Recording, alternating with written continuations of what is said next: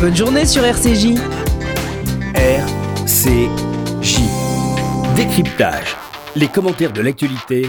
Annette Lévy-Villard.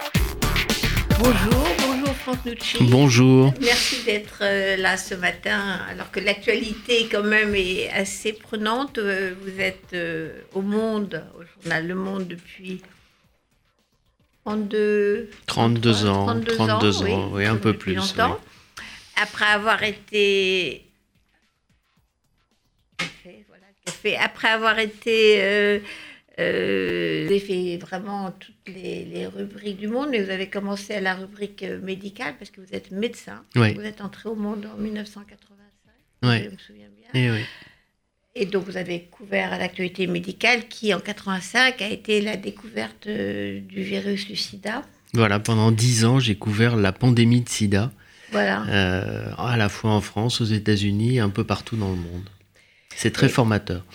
Oui, vous avez été l'un des premiers quand même à mesurer l'ampleur de la catastrophe qu'était le sida, parce que je me souviens, j'ai une petite anecdote personnelle, à l'époque j'étais euh, à San Francisco et j'ai appelé mon journal Libération en 85, j'ai trouvé la ville en état de, de siège, de panique absolue, tout fermé, les cafés, les bars, toute la vie homosexuelle euh, complètement repliée dans la panique du sida qu'on venait de, découvrir, l'ampleur de la chose. Et euh, j'ai appelé mon journal à Libération et j'ai dit, écoutez, je suis à San Francisco, je vais faire un papier sur ce qui se passe avec le sida. Et ils m'ont dit, bah non, on en a déjà parlé. Oui, c'était une époque compliquée où on avait du mal à se faire entendre. Euh, c'était un petit peu la même chose au monde. Euh, moi, j'avais tendance à considérer que cette épidémie, cette pandémie, en réalité, euh, allait prendre des proportions considérables. Et c'est vrai que la rédaction en chef et la direction avaient un peu tendance, au début en tout cas, à minimiser, euh, à minimiser l'affaire. Il y avait une sorte d'incrédulité comme ça. C'était pas possible qu'un virus puisse à ce point envahir le monde. En réalité, il a bien, bel et bien envahi le monde. Euh, à ce jour, il y a plus de 40 millions de personnes qui sont mortes euh, des suites du sida dans du le sida. monde. Euh, 40 millions? Oui, il y a plus de 40 millions de morts du sida depuis le début de la comparable à pandémie. quelle grande catastrophe euh, médicale, humanitaire Ah, de catastrophes médicales, 40 on peut remonter très loin à la peste ou à des. Mais c'est pour ça qu'un certain nombre de, de, de- de comparaisons ont été faites, en particulier avec la, Avec la peste, peste. justement. Euh, ce qu'il y a de, passionnant dans, l'étude a posteriori de ce qui s'est passé, c'est qu'on se rend compte qu'en 15 ans, euh, la recherche, les médecins, les chercheurs ont mis au point des médicaments, les fameuses trithérapies, qui permettent aujourd'hui non pas de guérir de la maladie, mais d'en maîtriser le cours et de permettre euh, aux patients atteints de sida de vivre à peu près normalement. Ce sont des médicaments qui ont des effets secondaires, mais qui, mais qui aujourd'hui permettent aux gens de, de- oui, de, de vivre longtemps et de vivre à peu près bien. et puisqu'il y a eu le style d'action il y a très peu de temps, et de vivre sans contaminer les autres aussi. C'est aussi la nouveauté de, et de des- vivre des sans contaminer les autres. euh, il y a quelques débats autour de cette question. On- la plupart des médecins considèrent que l'utilisation du préservatif reste quand même une arme extrêmement importante en ce qui concerne la prévention de la transmission du virus. C'est vrai qu'un certain nombre de médecins disent qu'à partir du moment où tout a disparu dans le sang et on, on ne retrouve plus de traces de virus du fait de l'action des trithérapies, on pourrait peut-être se permettre euh, d'avoir des rapports sexuels sans avoir recours au préservatif. Je me garderais bien de trancher cette, cette question. J'ai tendance à être quand même très prudent, Il faut rester prudent, de Je toute crois. façon. Je crois.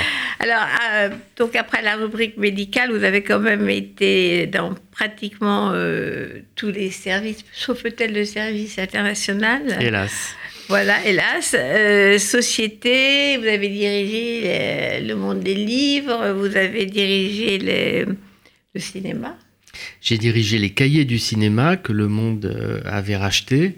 Euh, et donc j'ai pris la succession de Serge Toubiana à la tête des cahiers du cinéma. Ensuite, euh, je suis revenu au Monde, euh, où j'ai dirigé le service culture. Puis je suis allé à la direction de la rédaction du journal, avant ensuite de diriger Le Monde des livres, à la suite de, de Josiane Savigno. Puis ensuite le magazine du Monde, qui à l'époque s'appelait Le Monde 2.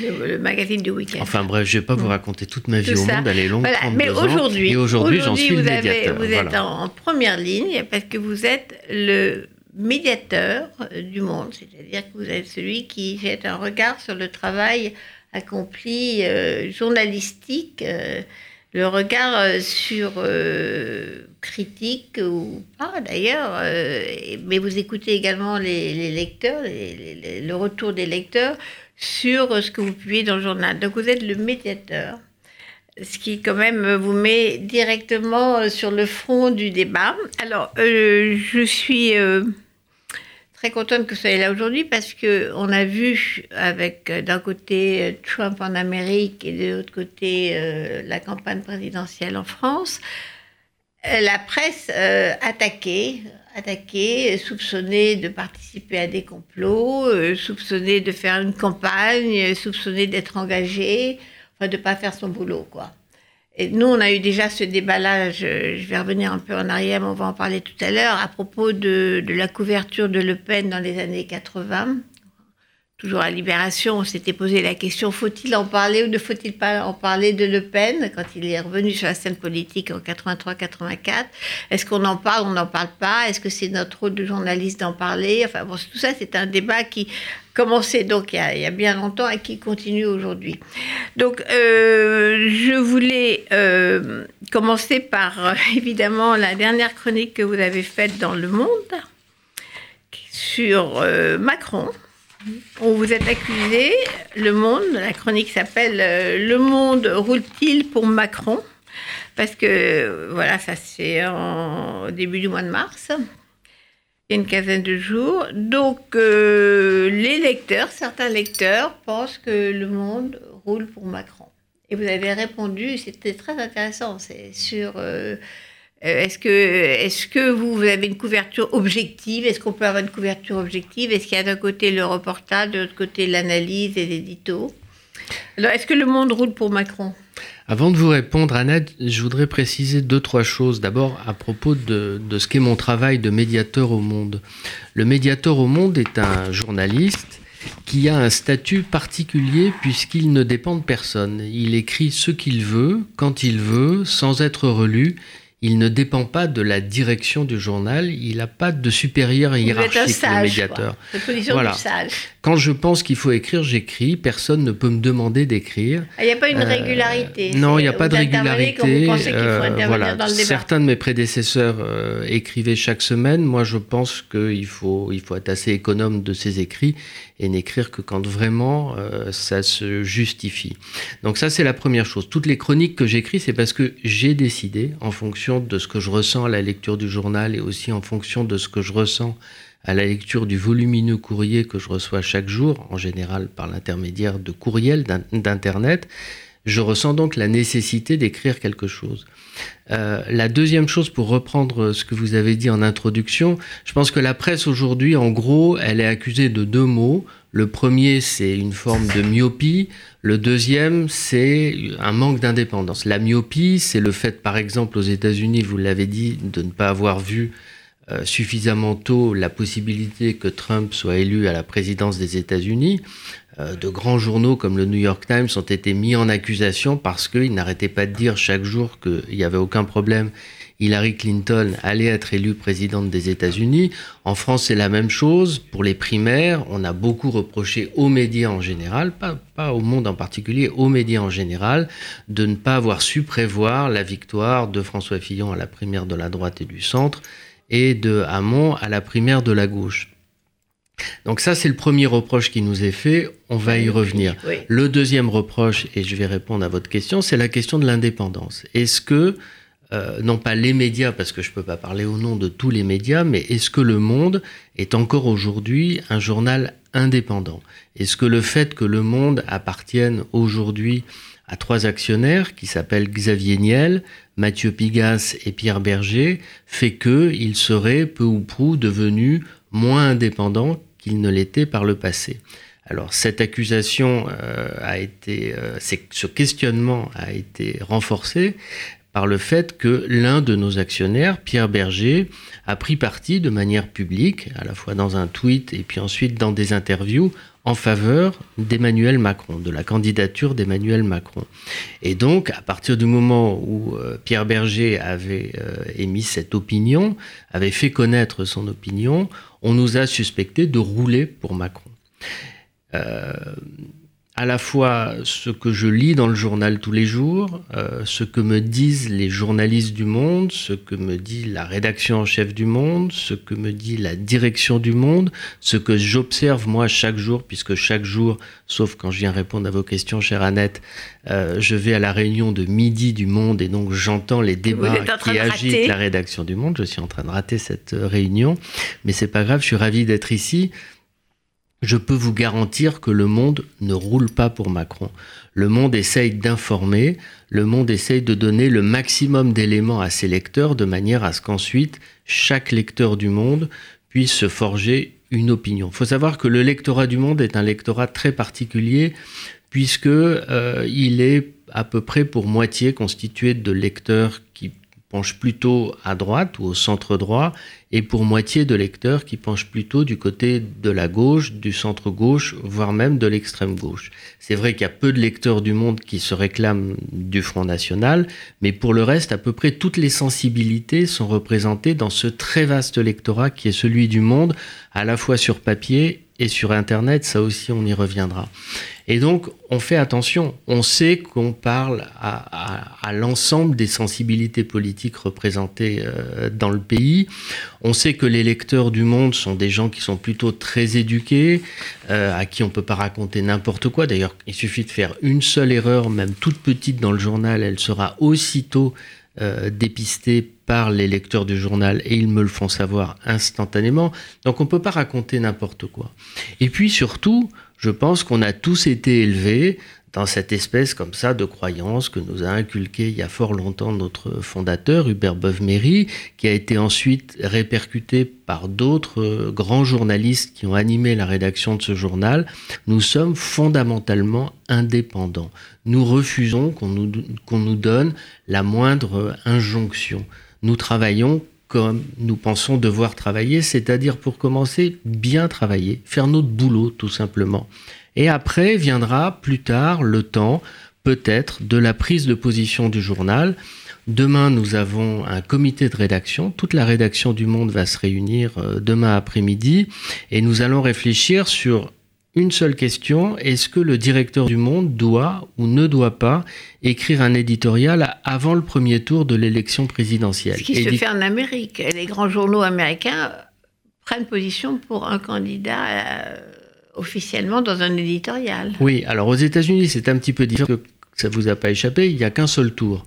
Donc les éditorialistes, effectivement, prennent la plume avant le jour de l'élection. Nous, c'est un petit peu différent. Il y a un premier tour et il y a un deuxième tour. Enfin, on peut penser qu'il y aura un deuxième tour. Ça m'étonnerait qu'un candidat arrive à franchir la barre des 50% dès le premier tour. Et donc la question, en fait, est beaucoup plus ouverte pour nous avant le premier tour. Il n'est pas du tout évident que la conclusion de ce comité de rédaction soit que le directeur doive écrire un éditorial de prise de position avant le premier tour et pas le deuxième. On en refera un deuxième entre les deux tours. Donc, mais là, la question qui se pose, c'est le premier. Voilà. Et donc, entre les deux tours, on réunira à nouveau le comité de rédaction, qui est une instance très particulière au monde, qui est co-présidée par le directeur du Monde et par le président de la Société des rédacteurs, qui est un organisme extrêmement important au monde.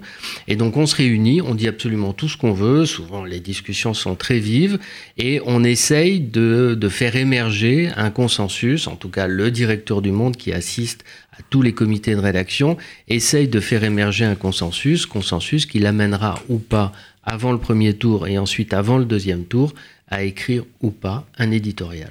Alors, je rappelle que je suis avec euh, Franck Nucci, qui est le médiateur euh, du journal Le Monde, euh, un sage qui ne dépend de, de, personne. Sur la question de la propriété des journaux aujourd'hui, il y a dans le monde pratiquement plus aucun organe de presse qui ne dépende pas de propriétaires privés. En Amérique, ont tous été rachetés par des groupes. Euh, en France, que ce soit Libération, Le Figaro, Le Monde, c'était également, des, personnalités euh, qui sont propriétaires de, ces, journaux. Donc la question de l'indépendance n'est pas forcément la question du, du capitalisme ou de, l'entreprise capitaliste euh, du journal, mais de la capacité des journaux à rester indépendants de leur rédaction, euh, des journalistes qui y sont. C'est-à-dire qu'il n'y a pas de pression si les journalistes euh, refusent les pressions. Bon, d'abord, il faut dire, je pense qu'il y a un certain nombre de médias aux États-Unis, en France, dans d'autres pays du monde, qui sont également indépendant d'un pouvoir capitalistique. Euh, on peut prendre euh, l'exemple du Guardian euh, en Angleterre, qui appartient, enfin qui est abrité par une fondation. En France, on peut prendre l'exemple du Canard enchaîné ou de Mediapart, qui ont des, des, des structures de financement qui ne sont pas des structures capitalistiques classiques je pense qu'il faut le dire. Un certain nombre de ces médias, d'ailleurs, les deux derniers que je viens de citer, ne vivent pas du tout des revenus de la publicité. C'est uniquement les revenus des ventes en kiosque et des abonnements pour le canard enchaîné, des abonnements pour Mediapart qui n'est diffusé que sur Internet, qui leur permettent de vivre et de vivre d'ailleurs plutôt bien. On va dire que ce sont des médias qui ne sont pas des grands médias généralistes, donc leurs leur, coûts de fonctionnement sont bien moindres que les grands médias généralistes. Mais je pense qu'il fallait dire ça pour commencer. La deuxième chose qui est importante de savoir, c'est que dans un certain nombre de médias, et je vais parler du monde parce que c'est quand même le sujet que je connais le mieux, il y a un certain nombre de règles qui nous permettent de garantir l'indépendance de la rédaction. Et en particulier au monde, il existe une charte d'éthique et de déontologie qui a été signée à la fois par les trois actionnaires du monde, par la Société des rédacteurs et par l'actuelle direction du journal, qui nous garantit, nous journalistes, qu'il n'y aura jamais d'intervention de la part de quelque pouvoir que ce soit et de la part des trois actionnaires dans le contenu éditorial, le contenu rédactionnel du journal sous toutes ses formes, c'est-à-dire sous la forme d'un support papier que vous pouvez acheter tous les jours euh, en kiosque, mais aussi sous la forme de ces différents supports numériques sur Internet, sur vos smartphones, sur les tablettes, etc. etc. Et donc, l'existence même de cette charte, le fait qu'on s'y réfère parfois lorsque survient un problème, fait que c'est pour nous une garantie fondamentale. C'est vraiment la loi. C'est la loi commune et c'est la loi. Pierre Berger l'a rappelé il n'y a pas longtemps euh, à la suite de ma chronique justement. Cette charte l'oblige, elle le contraint. Il sait qu'il ne pourra jamais intervenir dans le contenu du journal et comme il le dit, c'est très bien comme ça. Oui, mais. Alors moi, je vais donner un exemple également très positif, qui était celui de Libération. Nous avions eu comme euh, quasiment euh, premier actionnaire euh, à, avoir la majorité du journal, qui était Édouard de Rothschild, de la fameuse banque Rothschild, mais à titre privé, à titre d'Édouard de, Rothschild. Et à l'époque, je dirigeais les pages débat. Je ne me souviens pas de toute cette époque, un seul coup de téléphone mais bah, la moindre intervention. Mais j'en suis euh, certain, Annette. Le, le problème, c'est que les gens. Parce qu'il y avait aussi une charte, il y avait aussi une charte déontologique qui était complètement Bien sûr, de non-intervention. Absolument. Alors, à un moment donné, d'ailleurs, je l'avais croisé, j'ai dit, mais est-ce que vous lisez le journal? Je soupçonnais qu'il ne lisait pas le journal, donc il n'y avait aucune raison de s'énerver sur son journal. Mais c'est vrai que cette accusation d'être, d'appartenir euh, à un groupe ou à un autre groupe euh, n'est pas forcément. Euh, juste dans le soupçon de, parti pris. Alors, je voulais revenir sur la question. C'est juste une chose quand même. C'est compliqué pour nos auditeurs d'admettre que ce que vous dites ou ce que je dis est vrai. Je le conçois parfaitement. C'est-à-dire le fait que. Parce qu'ils lisent Le Monde, ils lisent Libération, ils lisent, ils écoutent des médias. Encore une fois, il faut faire attention, la situation n'est pas la même dans tous les médias. Mais si on parle du monde et de libération, euh, ils imaginent toujours à la lecture euh, du journal, quel qu'il soit, que, étant donné ce qui est écrit, étant donné les positions qui sont parfois prises par tel ou tel journaliste, c'est que forcément il y a derrière quelqu'un qui a demandé au journaliste d'écrire ça ou ça. Eh ben non, c'est juste l'opinion de ce journaliste, parce qu'il arrive aussi que parfois par l'intermédiaire d'analyses, par l'intermédiaire de chroniques, par l'intermédiaire d'éditoriaux, les journalistes fassent connaître leur position. C'est aussi le rôle d'un journal que de temps en temps d'émettre des opinions. Et ces opinions, parfois, sont immédiatement comprises comme étant le fruit d'une pression, comme étant le fruit d'un complot, comme étant le fruit d'un... Eh ben non, pas du tout. C'est simplement que le journaliste a envie de défendre cette opinion-là. C'est compliqué, à, c'est, difficile à admettre. Ce que nous essayons de, de, faire euh, dans la presse, c'est justement de, de, ne pas mélanger les genres. C'est-à-dire qu'il y a une place pour l'opinion, la prise de position ou le, coup d'humeur euh, d'un journaliste qui peut quand même se mettre en colère aussi s'il a envie, et le reportage, euh, l'analyse, c'est-à-dire dans, dans les grands journaux dont nous parlons, les grands quotidiens, on essaie vraiment de distinguer, de ne pas mettre tout sur le même plan vous avez bien expliqué dans votre chronique euh, à propos euh, de, Macron, c'était qu'on ne mélange pas euh, forcément l'enquête avec l'analyse, avec l'éditorial politique. Voilà, on essaye vraiment de séparer l'information du commentaire. Il y a ah. des exceptions, il faut le savoir. Il y en a une très fameuse il n'y a pas longtemps, pas en France mais aux États-Unis. Quand à la suite d'une déclaration de Trump, alors je ne me souviens plus quelle était cette déclaration, il y en a tellement, euh, je ne sais plus.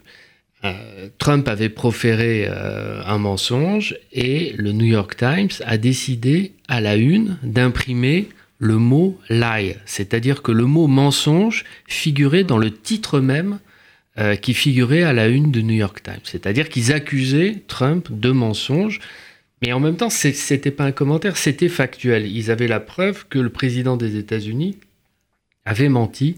Et donc, ils ont décidé, je crois, pour la première fois, d'accuser à la une du journal le président de mensonge.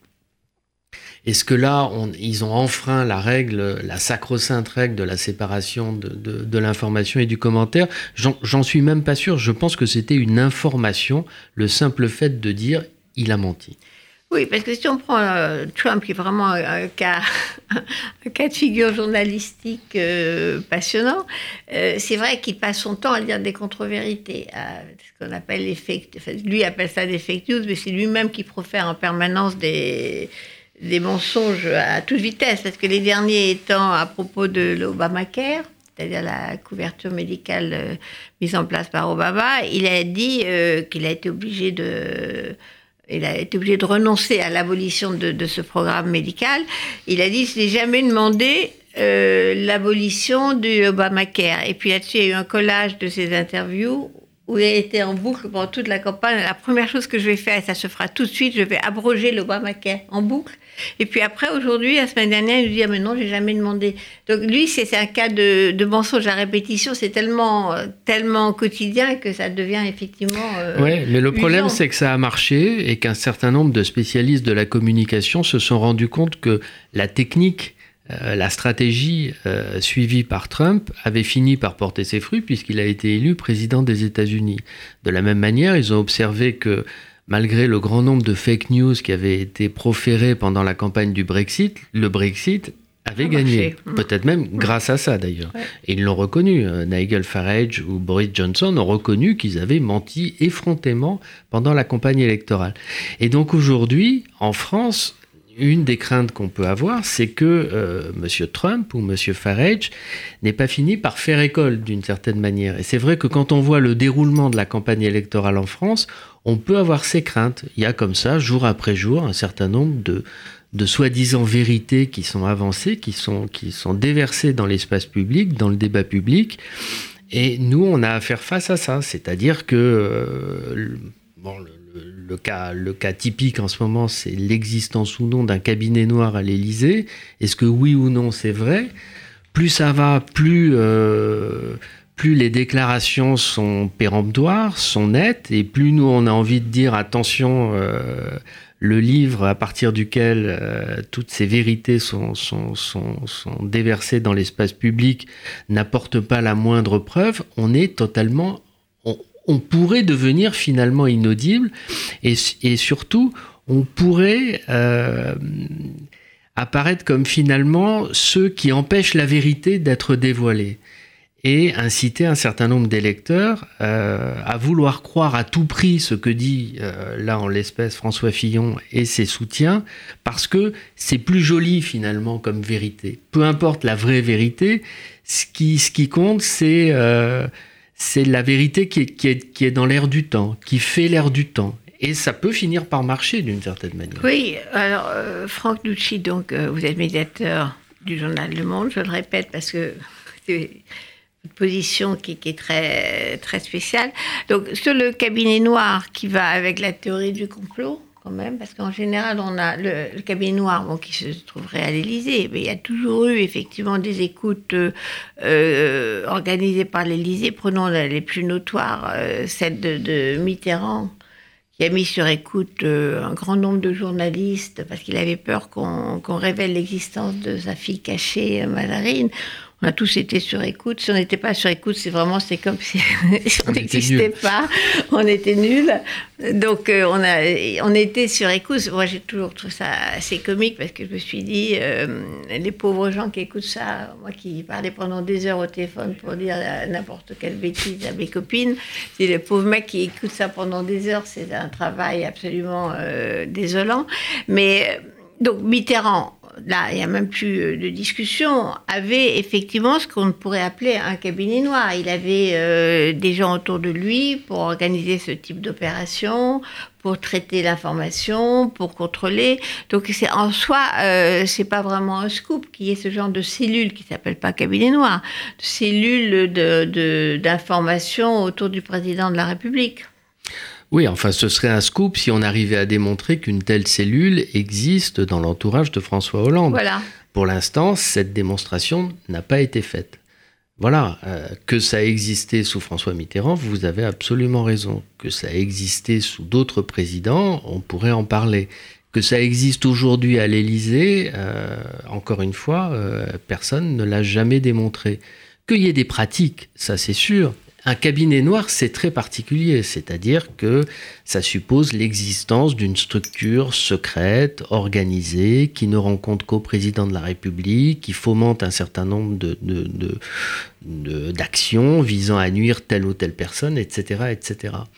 Quand on regarde la manière dont s'est passé le quinquennat et finalement le résultat, c'est-à-dire le fait que François Hollande, qui en mourait d'envie, ne s'est pas représenté, s'il y avait un cabinet noir, on ne peut pas dire qu'il ait été d'une très grande efficacité. C'est Très inefficace. Dans le cas de Mitterrand, ça a marché parce qu'il a réussi quand même à empêcher l'information de sortir à la fois sur sa maladie, comme vous savez, et ça a mis très longtemps à sortir, et sur euh, sa fille. Dans son cas, euh, euh, la pratique a été quand même assez efficace. Alors justement, sur la théorie du complot et de l'information, parce que justement l'équipe euh, Fillon euh, se défend en disant pourquoi l'information sort maintenant, euh, qui a intérêt à la sortir. Alors pourquoi elle sort maintenant? Elle est sortie quand il est toutes les informations autour de, des affaires Fillon sont sorties quand il a gagné les primaires déjà. Pourquoi? Je, Pas avant. Ouais, je pense qu'il faut revenir vraiment aux, fondamentaux de la profession de journaliste. Qu'est-ce qui s'est passé? On a organisé, les prix ont, été organisés, plutôt bien d'ailleurs, les primaires de la droite et du centre.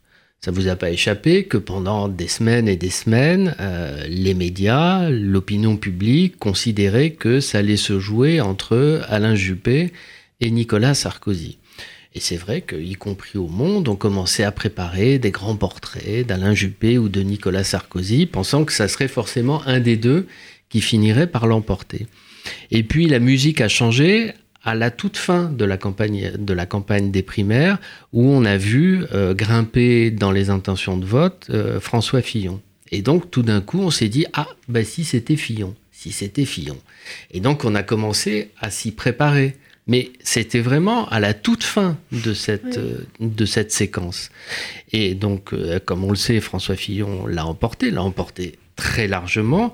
Et qu'est-ce qui s'est passé ensuite? Les plus curieux de nos confrères euh, bah, se sont dit, comme ils le font souvent, qu'est-ce qui a gratté, comme on dit dans le jargon, sur François Fillon? Qu'est-ce qui a gratté regarde la, loupe, la carrière, la longue carrière, la longue carrière de François Je dis pas qu'il n'y a pas eu un certain nombre d'informateurs zélés qui sont allés voir, en particulier nos confrères du Canard enchaîné, pour leur donner telle ou telle information. Ça arrive tout le temps et de tout temps. Ça a de tout temps existé. Oui, là, il faut rappeler euh, l'exemple du Watergate qui a fait tomber Nixon aux États-Unis.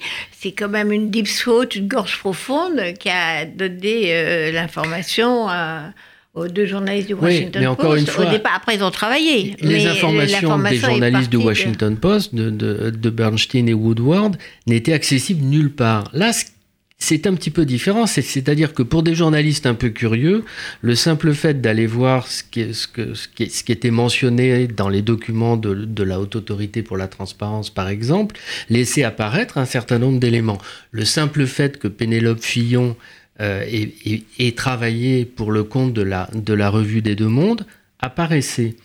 Et vous comme moi, si on était tombé sur ces documents, on, dit, on, aurait été surpris. Ouais. On se serait dit, tiens, c'est quand même bizarre, Alors ça nous a échappé, c'est une revue qu'on connaît, qu'on ouais. qu qu lit, on n'a jamais vu son nom. Peut-être qu'on aurait eu, j'espère qu'on aurait eu cette curiosité-là. Probablement, en tout cas, probablement. Les journalistes du Canard enchaîné l'ont eu. Je ne dis pas qu'il n'y avait pas par ailleurs d'autres informateurs. Peut-être y en a-t-il eu, je ne le sais pas. Secret des sources, et c'est bien normal. On ne saura sans doute jamais en tout cas pas avant un certain temps, vous, vous faisiez allusion aux journalistes euh, du Washington Post. Finalement, ils ont fini par dire qui était C'est la source elle-même qui, qui, a fait son, son coming out. La source elle-même, oui. et eux aussi, finalement, oui. ont fini par raconter. Voilà. C'est un, grand mystère. On a attendu, je sais plus, 30 ans pour très, savoir très qui, qui, était Gorge Profonde. Là, on ne le saura pas de sitôt. En tout cas, s'il y avait des sources, et peut-être qu'on serait très très surpris si l'on connaissait les sources des journalistes du Canard enchaîné, encore une fois, s'il y en a, mais je crois que le simple fait d'avoir été curieux est un élément extrêmement important. Et cette curiosité, pour répondre à l'argument de, de l'opportunité, c'est-à-dire l'argument du calendrier, cette curiosité, c'est assez normal finalement qu'elle s'exerce à partir du moment où François Fillon a été désigné par la primaire de la droite et du centre. Avant, c'était pas lui qu'on attendait. Maintenant, il faut pas non plus être naïf, c'est-à-dire que je sais très bien que un certain nombre de personnes euh, ont sans doute intérêt euh, à ce que euh, la campagne de François Fillon ne se passe pas dans le plus grand confort. Euh, ces personnes-là, à mon avis, elles existent fort naturellement à gauche aujourd'hui. Je Et dirais qu'elles existent peut-être encore plus naturellement à droite aujourd'hui, étant donné le niveau de, de, de, de de haine. Oui, de haine, peut-être que le mot est fort, mais enfin, en tout cas, d'inimitié qui peut ouais. exister de ce côté-là de l'échiquier politique. Oui, mais alors, ce que vous avez d'ailleurs, vous avez répondu à, cette question dans, votre chronique de, de médiateur euh, dans le monde, l'affaire Fillon, informer sans s'acharner, c'est le titre de la chronique, qui était effectivement euh, la seule chose qui nous intéresse, c'est à qui profite le crime. C'est ça que, disent les, les, défenseurs de Fillon. Ils disent, bon, ça peut. La question n'est pas si c'est vrai ou faux, mais la question à qui ça profite. Alors que la question qui nous intéresse, nous, c'est est-ce que c'est vrai ou est-ce que c'est faux? C'est pas de savoir à qui ça profite. Ça profite peut-être à quelqu'un, mais où c'est vrai ou c'est faux. Ou c'est vrai ou c'est faux. Je pense que euh, si je reviens sur les, les chroniques, j'en ai écrit deux sur François Fillon. Ah, j'en la, ai vu qu'une. La hein. première, euh, c'était une chronique qui est intervenue juste après la primaire pour essayer de comprendre si on avait été vraiment, euh, non pas myope, mais même carrément aveugle. Est-ce qu'on avait vu venir ou pas le phénomène Fillon lors des primaires? Et à la suite de cette chronique, j'avais publié quasiment une page entière de courrier des lecteurs qui avait pas mal surpris les lecteurs du Monde où il y avait une grande partie de ce courrier qui était un courrier extrêmement favorable à François Fillon. Et moi, j'avais été frappé par le fait que un certain nombre de lecteurs du Monde nous écrivaient de manière très sereine, très calme, pour nous expliquer que voilà, il avait gagné la primaire de manière extrêmement facile et que de la même manière, il allait être élu président de la République étant donné ses qualités et ils insistaient énormément sur l'intégrité de François Fillon en disant voilà, on a trouvé cette fois-ci le bon candidat qui va réunir la droite et le centre Mais et il va il gagner fait sans une coup campagne férir. première là-dessus. J'avais été très impressionné par ces lettres. C'était et- quand même là-dessus. Est-ce Oui, que oui, le général de Gaulle serait mis en Tout examen? Mais c'est pour vous dire que moi, à ce moment-là, je veux dire, ils m'ont presque convaincu que François Fillon allait gagner. Euh, à tel point, encore une fois, que j'ai publié une page entière de courrier des lecteurs. Arrive l'affaire Fillon. Je pense qu'il faut appeler l'affaire Fillon et non pas le Penelope Gate. Je pense que c'est plus juste Penelope de l'appeler comme ça. euh, Oui, je sais, mais enfin bon. Oui, vous avez raison. Voilà. Vous avez raison. Je pense qu'il vaut mieux dire affaire oui, Fillon. Arrive l'affaire. Fillon et là, euh, il faut se mettre à leur place. Un certain nombre de lecteurs ont été à la fois scandalisés, découragés, euh, choqués par ce qui arrivait. Et c'est vrai qu'un certain nombre de lecteurs, et c'est normal, mettons-nous une seconde à leur place, ils étaient, ils étaient pour François Fillon. Ils n'avaient qu'une envie, c'est qu'il devienne président de la République. Et tout d'un coup, ils avaient l'impression, l'expression est revenue souvent, de se faire voler l'élection présidentielle. Et donc, le premier réflexe a été d'accuser la presse. D'accuser la presse de vouloir faire tomber leur candidat. C'était pas possible que ça arrive à François Fillon. Ça aurait pu être imaginable si Nicolas Sarkozy avait gagné, avait gagné la primaire, mais pas Fillon. C'était pas possible, étant donné l'image qu'il avait dans l'opinion publique. Et, l'image qu'il avait donnée de lui-même. L'image qu'il avait donnée de lui-même, il avait construit son personnage, son personnage politique sur cette idée-là, sur cette idée de la transparence, de la loyauté, euh, de l'honnêteté. C'est quand même lui qui avait eu cette formule terrible à l'encontre de Nicolas Sarkozy. Imaginons le général de Gaulle mis en examen? Donc François Fillon, pour beaucoup d'électeurs de la droite et du centre, était le candidat parfait le candidat qui allait l'emporter. Et puis badaboum. Alors ce badaboum a été interprété dans tous les sens, y compris dans un sens très complotiste, y compris dans un sens où c'était pas possible que ce soit vrai, il y a quelque chose d'autre. Sauf que François Fillon très vite a reconnu que c'était vrai. Et donc là, il y a eu un enchaînement extrêmement complexe à analyser qui m'a incité effectivement à écrire cette chronique qui s'adressait autant au lecteur qu'à la rédaction en disant attention au risque d'acharnement. Euh, mais en même temps, je pense qu'il fallait aussi faire prévaloir nos opinions. C'est-à-dire qu'en particulier, la question du respect de la parole donnée est une question extrêmement importante. Et on voit bien aujourd'hui dans les reportages qu'on publie euh, jour après jour, qu'on voit à la télévision, qu'on entend à la radio, que cette question du respect de la parole donnée est un élément fondamental y compris dans une large part de l'électorat de la droite et du centre. Oui, rappelons quand même, on a, on a ressorti les interviews de, de Fillon quand il était en campagne pour les primaires, où il dit, un, il n'y a pas de présomption d'innocence pour un homme politique, ce qui est quand même très étrange. Il dit, voilà, euh, quand on a euh, effectivement euh, un problème euh, judiciaire, euh, on ne reste pas homme politique, il n'y a pas de présomption d'innocence. Et deux, bien sûr, la fameuse phrase euh, si je suis mis en examen, je démissionne. Donc, sur ces deux points, il est revenu, il a fait un face à 100%. Et je pense qu'on peut dire deux mots de la manière dont les différents médias, alors on va juste parler de la presse écrite, ont réagi. Dans un certain nombre de journaux, par exemple la Libération, Laurent Geoffrin a écrit un éditorial cinglant dans lequel il demandait à François Fillon de renoncer à être candidat à l'élection présidentielle. Au Monde, euh, le, directeur n'a pas jugé opportun d'écrire un tel éditorial. On a préféré continuer à informer, à publier un certain nombre d'éditoriaux, non pas sous sa signature, mais d'éditoriaux anonymes, comme le fait le Monde chaque jour. L'éditorial du Monde, en, règle générale, n'est pas, signé pour rappeler un certain nombre de principes, mais nous n'avons jamais demandé à François Fillon de renoncer à se présenter. D'autres journaux, c'est très intéressant, par exemple l'Opinion.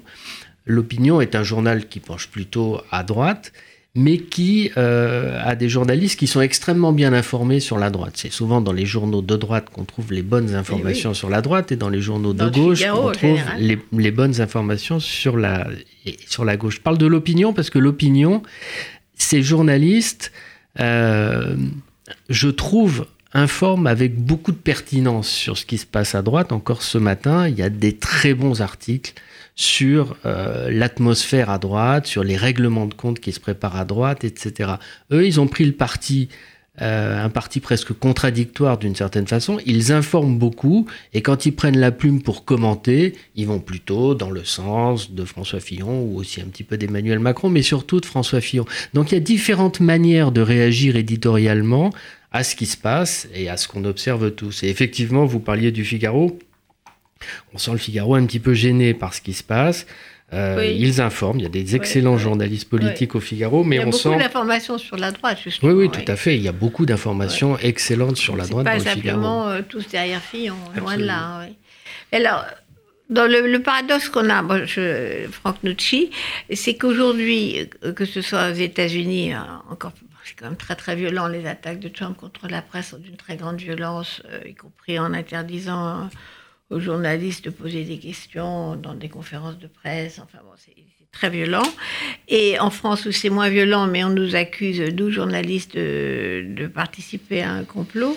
Euh, par rapport à ça, on a l'impression que la presse pourrait être fragilisée, mais c'est le contraire qui se passe. C'est-à-dire, euh, on a vu aux États-Unis, enfin, j'ai vu comment la presse qui avait été un peu anesthésiée après le, 11 septembre 2001, euh, parce que tout le monde patriotique, le pays attaqué, on n'a pas osé euh, mettre en question euh, euh, la guerre en Irak. la presse a eu un an ou deux où elle était, la presse américaine, la grande presse américaine était, était mentalement anesthésiée, j'ai pas d'autres termes, n'osant pas vraiment bah, c'est-à-dire qu'elle était euh, coupable d'une énorme erreur, la presse américaine. Voilà, sur la question des armes chimiques. Des armes de destruction massive. Et des destructions massives, parce que, à cause justement de.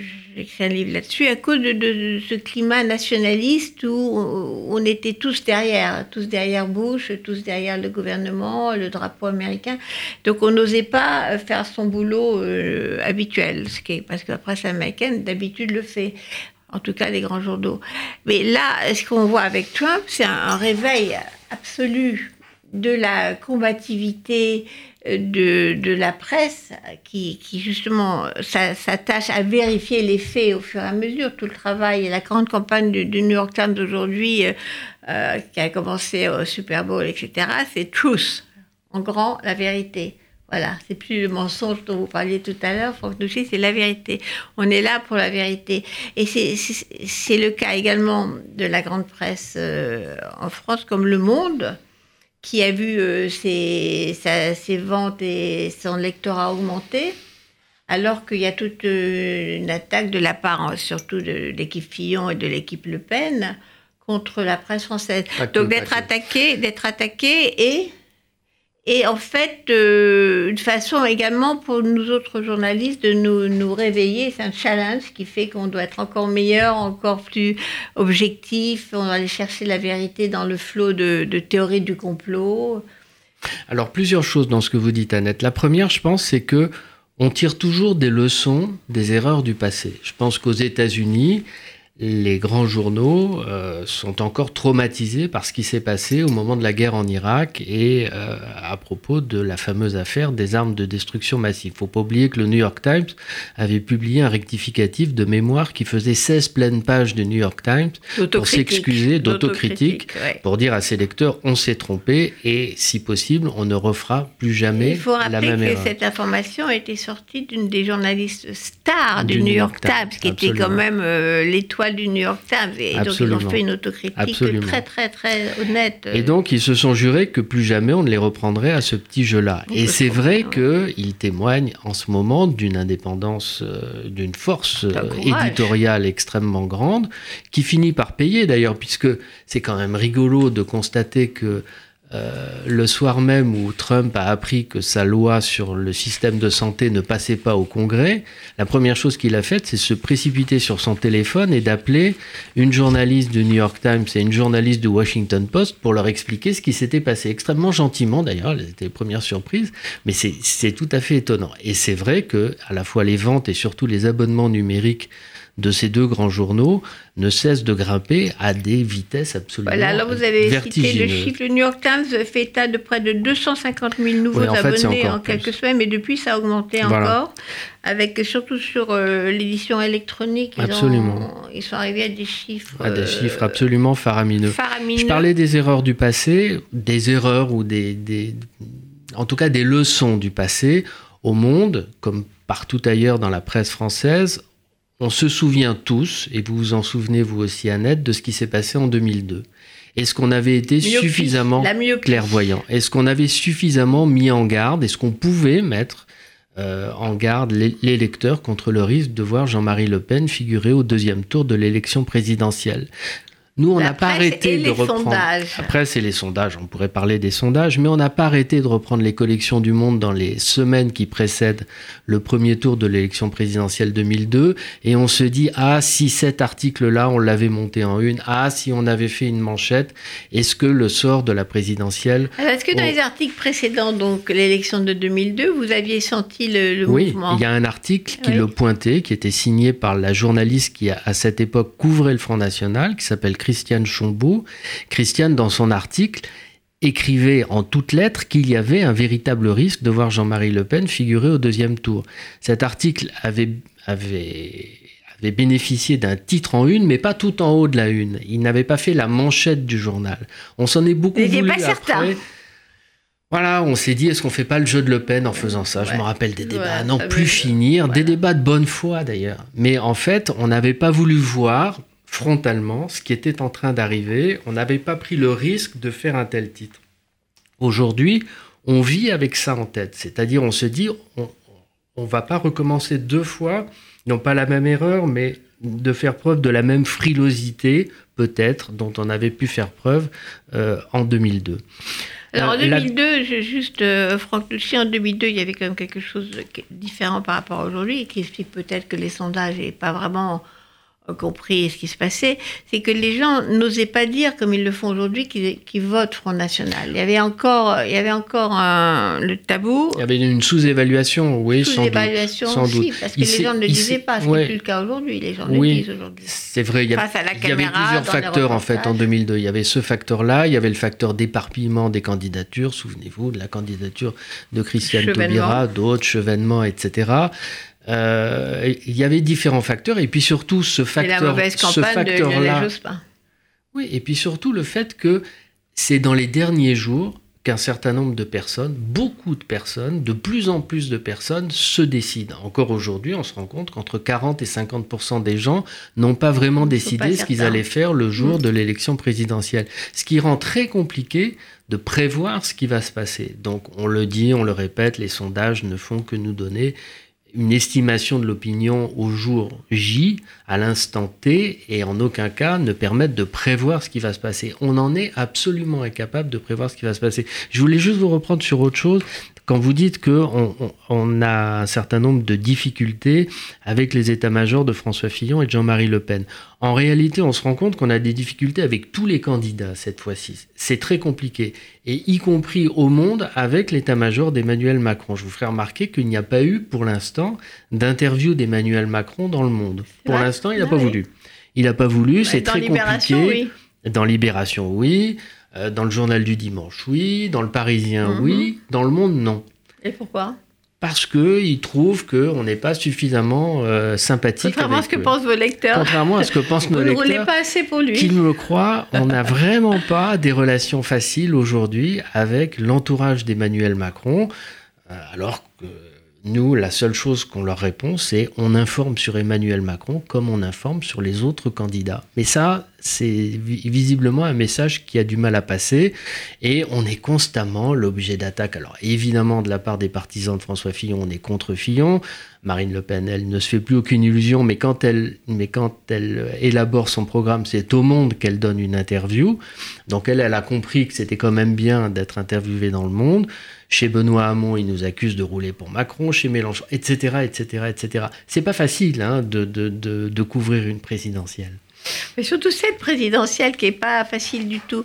Euh, je vais juste dire, parce qu'il nous reste quelques minutes, euh, sur le, besoin de vérité, justement, parce que cette théorie du complot, en dehors des présidentielles, euh, on, l'a depuis, on a vu le complot euh, soi-disant du Mossad dans les tours du, du 11 septembre, qui aurait été, enfin, on voyait, on voit Israël toujours derrière, derrière tous les complots du monde.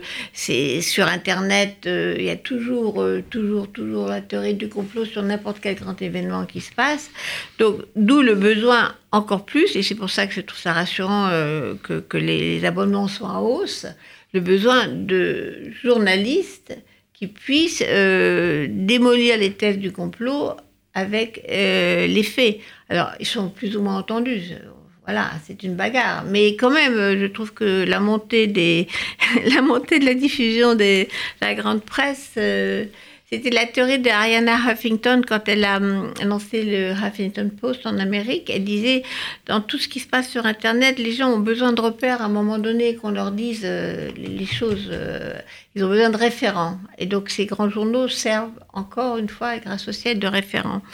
Et donc, euh, je voulais juste, puisque je suis presque terminée, je voulais juste rappeler quand même ce que vous avez, un article qui a été publié dans Le Monde hier sur euh, le nombre de journalistes tués au Mexique. Oui. Voilà, euh, une centaine.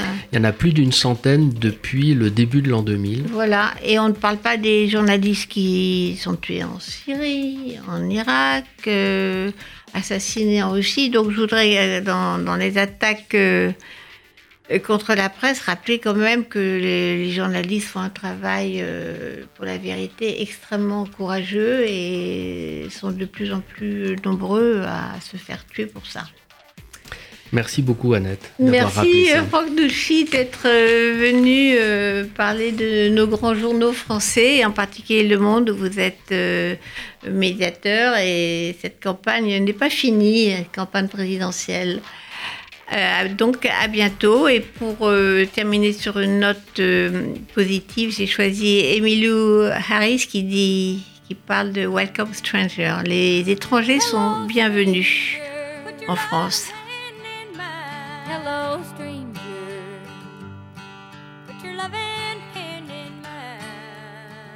You are a stranger.